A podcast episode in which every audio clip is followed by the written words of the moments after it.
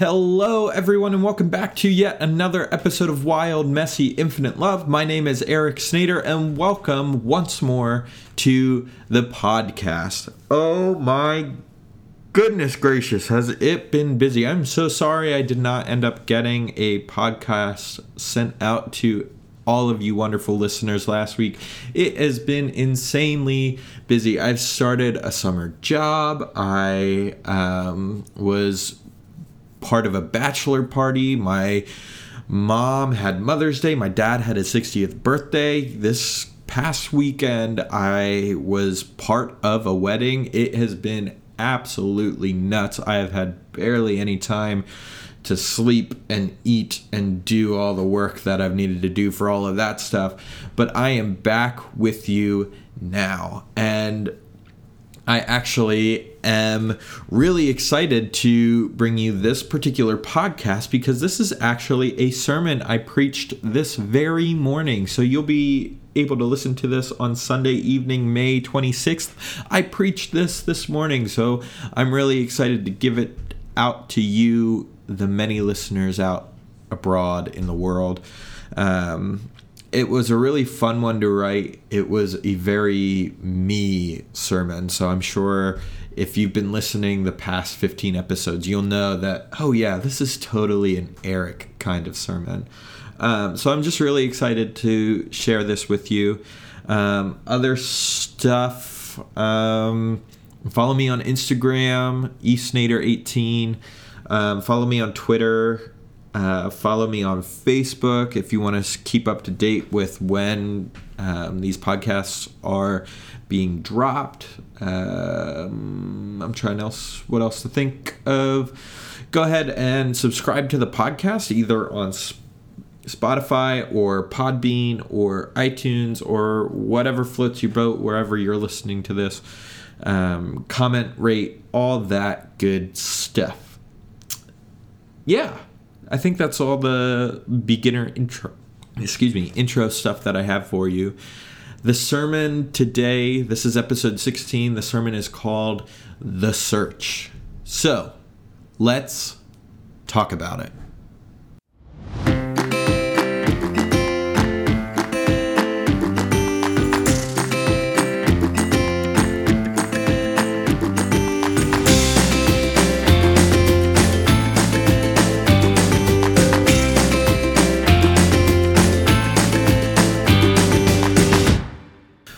Welcome back.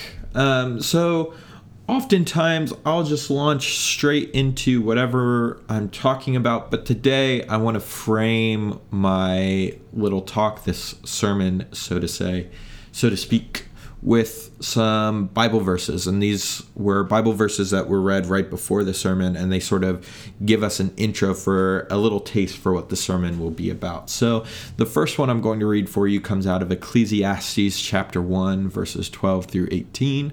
And then the next one will be coming from 1 Corinthians chapter 13, verse 13. So here we go. Ecclesiastes.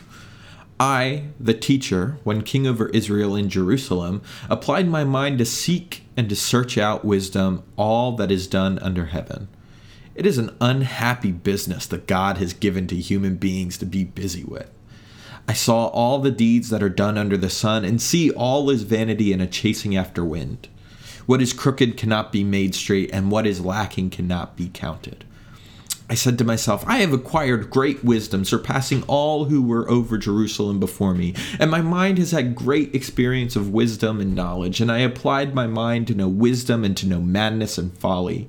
I perceive that this also is but a chasing after wind. For in much wisdom is much vexation, and those who increase knowledge increase sorrow. And from 1 Corinthians. And now faith, hope, and love abide. These three. And the greatest of these is love. So it's not terribly often that you hear a passage from Ecclesiastes that's preached on or really talked about. Um, I mean, the book quite literally begins by saying everything in life is meaningless not exactly your run of the mill pep talk. So the book itself, while its authorship is ultimately unknown, is attributed to a quote unquote teacher, presumed by many to be Solomon, the son of David. Now, while I don't necessarily know where I fall on did Solomon actually write this book. And while many really don't know if Solomon actually wrote this book, for the purposes of this talk, of this sermon, we'll continue to run with the traditional view of Ecclesiastes authorship. Now, if you cast your mind back into the story of the Hebrew scriptures, if that's something that you're familiar with, or if you're not necessarily familiar with the Hebrew scriptures, Solomon was renowned for his wisdom. Biblical tradition attributes books such as Proverbs and Song of Songs to Solomon. And these are books that are just dripping with advice and ways to live life. They're wi- part of the wisdom literature of the Hebrew Bible. Solomon's knowledge stretched from intimate relationships to everyday common sense. Essentially, nothing was too great or too small for Solomon's mind to grapple with. Um, as we see in Proverbs and Song of Songs, Solomon is basically a pastor and a professor all at once. However, in Ecclesiastes, we see a different side of Solomon. Instead of the assured figure we're so used to seeing in the Proverbs, we see someone who's beset with doubts, fears, and apathy. And if you take Ecclesiastes only at its face value, at its first chapter, you could pretty easily say that the book is pretty depressing. I mean, it starts off by saying everything is meaningless. Talk about nihilistic. Um, but if you take Ecclesiastes for what comes after its first chapter, then you'll see that this book is so much more. The Ecclesiastes is this book that's about a fundamental human experience the experience of the quote unquote search. And we're all searching for something, right? We're all searching for jobs, love, family, direction, purpose, God, or some higher power. Whatever it might be that you're searching for, I want you to take in this fundamental truth as you're listening to this. Everyone else in the world is searching as well. I'll be the first one to raise my hand to that fact. Um, some of us have been searching for a really long time. Others have only just begun. Still, others may have thought themselves that you know, others may have thought, I am finally here, I've made it. And then they suddenly find that another meandering path is going off into the great forest of life. And this happens to everyone, whether they be little children, teenagers, young adults, those in their middle ages, or those in the latter stages of their lives. And for the writer of Ecclesiastes, they discovered that all the pleasures they were seeking were not doing the trick of fulfilling the answer to their search. And the pleasures they were seeking were drink and promiscuity. They sought um, they sought joy and contentment and purpose in the arms of in the arms of a lover and in the gentle caress of alcohol and in amassing wealth and building large palaces and showing everyone how great they were. All of this stuff was an attempt to figure out what the purpose of being on this planet was, and none of it was doing the trick to fulfilling the answer to their search. And in Ecclesiastes, this search revolves keenly around God and the meaning of life. And I know this is going to sound a little college dorm room at 2 a.m., but what's the meaning of life to you, the listener? Take a moment or two to think about it. What might the beginning of an answer to that question be for you in your own life and experience? I mean, for me, much of life's meaning surrounds the relationality of the world around us, how we are intimately connected with our true selves, those around us, and the entire universe. And you here listening on this podcast will not be surprised to hear me say that. Um, you know, how we interact in those relationships is important to living a full and meaningful life. And you know, for me, it's it's if this relationality is the very foundation of what life means. You know, in my own experience, I would say that thing that connects us is God or spirit or source or the flow or whatever else you might want to put in there.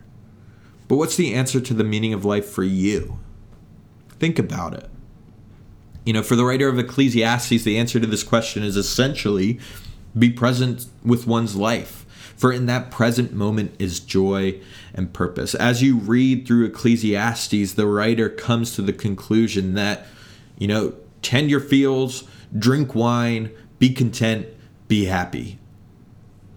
Because there's contentment in that simple, simplistic moment. And I know I've mentioned it before in this podcast, but the answer to the meaning of life is not an easy question to find an answer to by any stretch of the imagination. In fact, I would I wouldn't be afraid to say that it's absolutely impossible to fully and definitively find an answer to the meaning of life. I mean, if you listen to my interview with Kelly, I said that in the podcast. There is no possible way that we can find a definitive answer that is perfect for every single human being for such a large question. I mean, I talked about relationality as being the meaning of life for me, but did you come up with a different answer? Um, you probably did because we share different life experiences. I shared that question, you know, how many came up with a different answer? I shared that question with my congregation this morning. And even though we came from the same church community, even though we claim a fairly similar theology, even though we, many of us, share very similar life experiences, we all had different answers. And this is because the answer to these questions of what the meaning of life is, what it means to be human, who God is, it's so keenly shaped by our experiences in life. And it's at this moment that I want to take a moment and reflect upon where our answers came from. Where did that answer to the meaning of life come from for you? Maybe it was something that you were taught as a kid, or maybe it was shaped by a particular life event or experience, such as the birth of a child or the loss of a loved one. For myself, my understanding of the meaning of life has not only been keenly shaped by my theological education, but it was also shaped by a very traumatic event in my own life. Um, after my first year in college when my best friend committed suicide. It was within that traumatic event where I discovered God's comfort and peace within the relationships that surrounded me. The supportive family and close friends revealed to me a peace and strength which I never would have been able to find on my own. In those relationships, in that connection with myself and with others and with the world, I found meaning. I found God. For the writer of Ecclesiastes, their conclusion came directly from their experiences in what they would say the vanities of life's pleasures. They discovered that all these pleasures that they were seeking, the amassing of wealth, the continued consumption of goods, the building of the big houses, all that kind of stuff was like chasing wind. I mean, how many of you have ever sat in your sitting room or your living room or your dining room or your family room or whatever room you might be sitting in on a lazy Sunday afternoon and you see a little sunbeam trickling through the window and you see the dust filtering down in the air and you go to grab it with your hands and you open up your palm and your palm is empty. That's what the writer of Ecclesiastes realized was he was they were grabbing at these pleasures thinking this is what's going to fulfill me. This is what's going to give my life meaning. And when they pulled their hand back and opened their palm it was empty. They discovered that joy is not found in the consumption or possession of goods. Rather joy is found in the contentment of the simple moment they were in contentment was not in trying to grasp the dust and pull it back Contentment was found in looking at the beautiful sunbeam and the dust filtering down and saying, This is a good thing. And this is where we really begin delving into the heart of what the search entails, particularly when it pertains to our search for God and for our identity with this divine mark, with this source, with this thing that connects us all. And to explore the answers to the search is to begin to uncover one's true self by passing through one's ego or false self, as Richard Rohr might put it. And I've done a podcast on this before about the true self and the false self. So if you want to go back and listen to that, please feel free to do so. But essentially, the true self is that thing that rests deeps, deepest within us that we can never shed, that we can never shake. It's our essence, our soul, our spirit, whatever word you want to put into there, whatever vocabulary you want to use. It's that thing that rests at our deepest point whereas the false self is all the identifiers that get placed on top of that that we either claim for ourselves or maybe society places upon us um, so in order to begin launching into the search for the meaning of life in order to begin launching into the search of the true self and launching the search into the deepest part of ourselves it's almost like we need to start peeling back these layers of the false self. We need to start forging through them, getting underneath them down to the core. And in order to get to that core, we have to peel back those layers, much like an onion. And in the service this morning, I actually had an onion and I peeled each layer of the onion. I even had a Shrek picture up on the screen. I thought it was hilarious. No one laughed at it. Whatever. um, anyway, so I would peel an onion layer off, and each layer represented another aspect of me. So one layer of me is I'm a husband. I'm a Snader. I'm from central Pennsylvania. I grew up Mennonite. I'm a Philadelphia Phillies fan. I go to seminary. I get anxious and stressed out when I'm unsure of what the future might hold, when I'm wrestling with doubts, when I'm wrestling with the unknown. At times, I can be a little bit introverted. I enjoy being creative. All these different things are parts of my ego or my false self. And that's not necessary. And I talk about this in my other podcasts about the true self, but that's not to say that our ego or our false self are necessarily bad things. Like, I'm really happy that I'm a husband. I'm really proud to say that I'm a Philadelphia Phillies fan. I enjoy being able to say that I'm creative. What?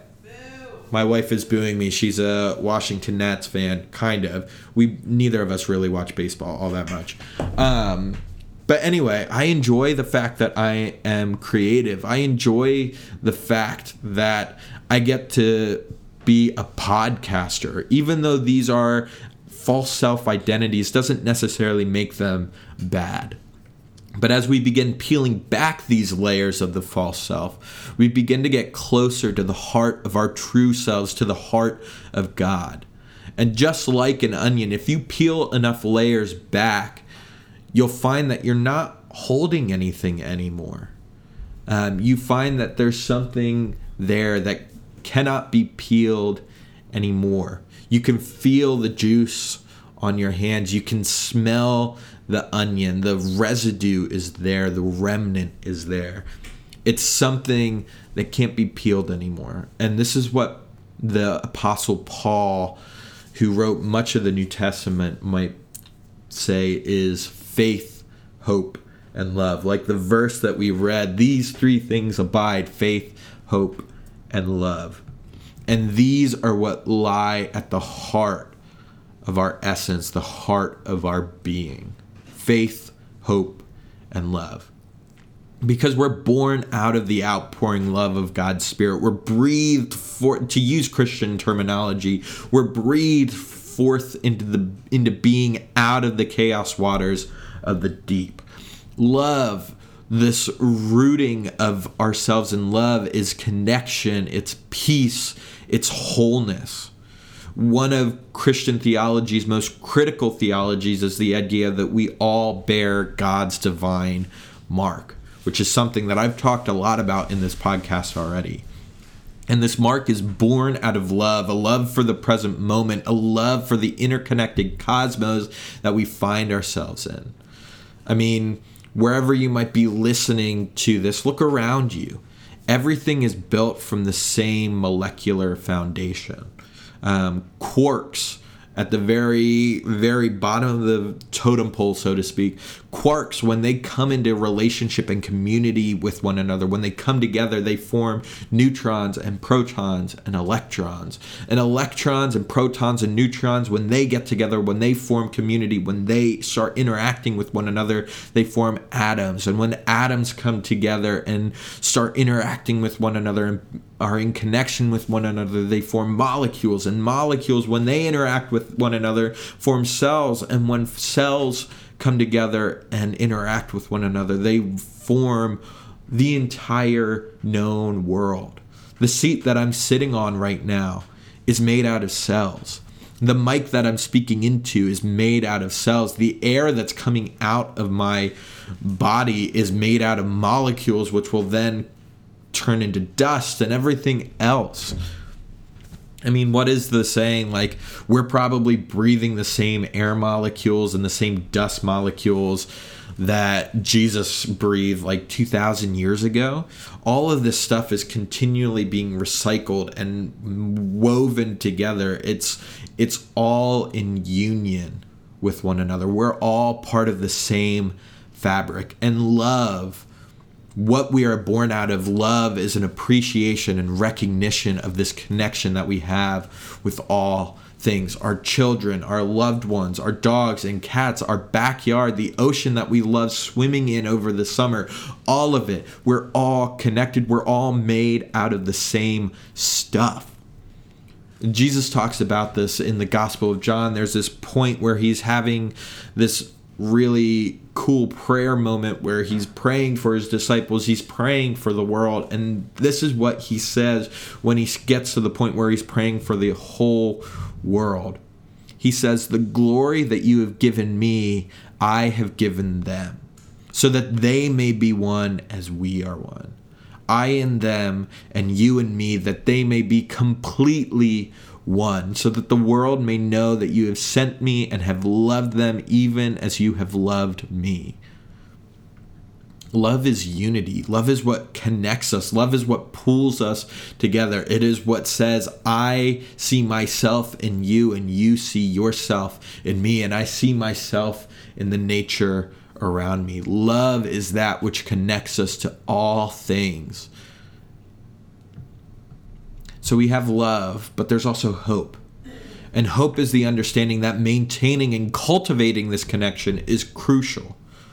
You know, when there's a breakdown in that connection of love, in that peace, in that wholeness, there's room for destructive work to be done. For the writer of Ecclesiastes, we see this breakdown in their desire for pleasure over the true joy of the moment. The writer's apathy poured poured out of the disconnect between themselves and the rest of the world around them. Their seeking of pleasure was mainly driven by their own desires. And I want to add a little caveat here because it is not a bad thing to treat yourself.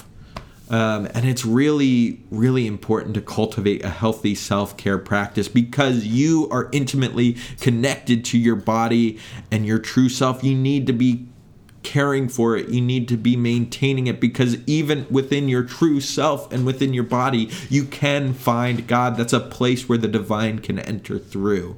And that's something to be cared for. That's something to be nurtured. That's something to be cultivated. So, absolutely take care of yourself and take your needs highly highly in regard. Take your needs seriously. But what happens with the writer of Ecclesiastes and what happens with many of us is it's almost as though there's a total and utter absence of the needs of others within this self desire. And when there's a total absence of the needs of others, it becomes not only detrimental to the self because not only do we get shoehorned into our own narratives, our own stories, our own understandings, it also becomes detrimental to the world I mean, look at the atrocities of slavery. This is a system that was driven by the desires and needs of one particular group at the expense and exploitation of another. Our continued exploitation and consumption of the world's resources have brought a climate catastrophe upon our very doorsteps. This disconnect from the needs of others around us, as well as the needs of our natural world, causes destruction. And hope is the pursuit towards more expansive and intimately known connection. Hope is seeing those places and spaces of disconnect and saying we need to reconnect things up. There's something amiss here and it needs to be fixed. Hope is what told the black slaves in America that they wouldn't always be slaves. Hope is what told the Israelites that they would one day return to their ancestors' home while they were in bondage in Egypt. Hope is what told Paul and the disciples that the Jesus movement was for all people, Jew or Gentile, slave or free, male or female, gay or straight. Yeah, we're still we're still working on that. Hope is what tells us that there is further growth that can happen for us that even in the face of adversity or suffering, there's still a better tomorrow. There's still opportunities to reforge connection. That disconnect, that destruction will not win the day. As Annie sings, the sun will come out tomorrow. So we have love, which roots us in our very being, in our very connectional world. We have hope, which gives us eyes to see that these connections need to be maintained and cultivated. And then there's faith.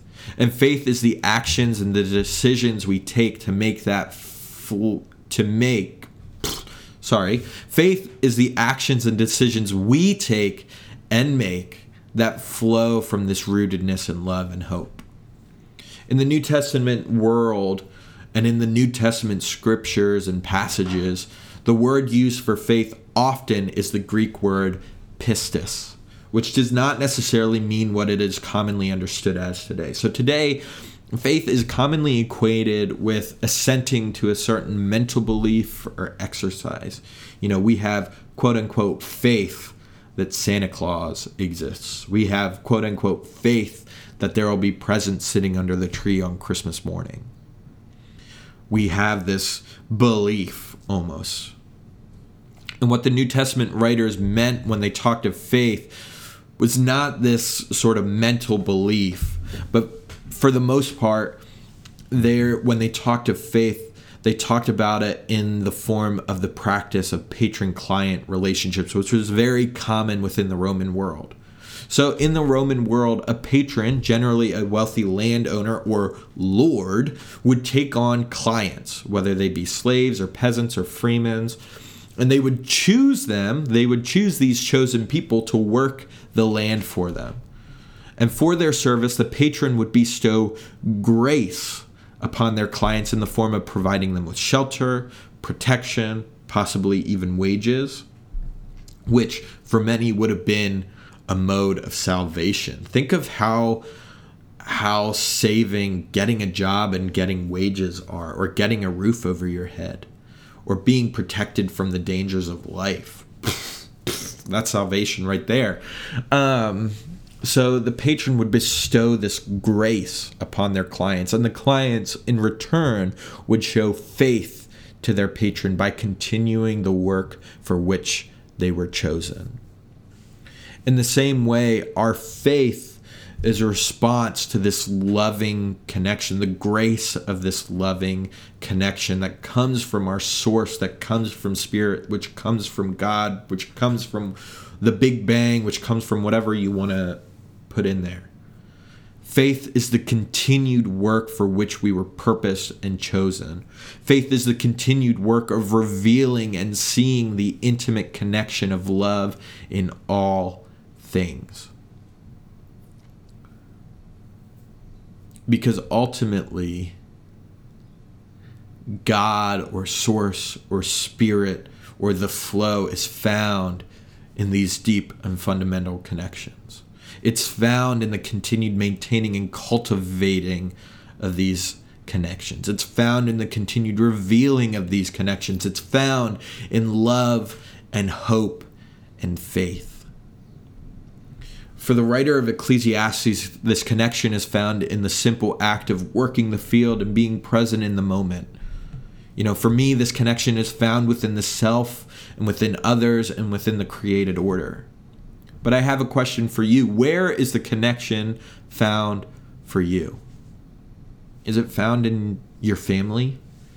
Is it found in the coworkers that you spend day in and day out with? Is it found in the quiet evening as you sit on the porch and the thunder rumbles over the ridge and you see the water coming down and watering the plants? Do you find it in a serene wood? Do you find it in a hike upon a, a tall mountain? Do you find it in the simple service seen within volunteers cleaning trash up along the side of the road? Where is that connection found for you? Is it found in church? Is it found by not going to church for some?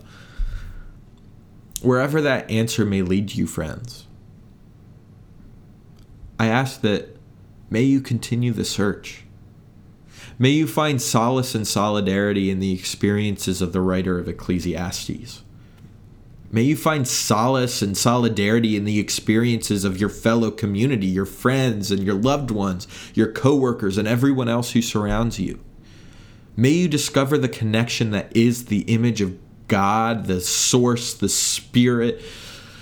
May you discover the connection of love in all things. May you cultivate that connection and continue to let your actions and decisions flow from that space. May you be a person of hope and faith. And may you find beneath all your layers the faith, hope, and love which connects us all and which flows through all things. Peace and love, y'all.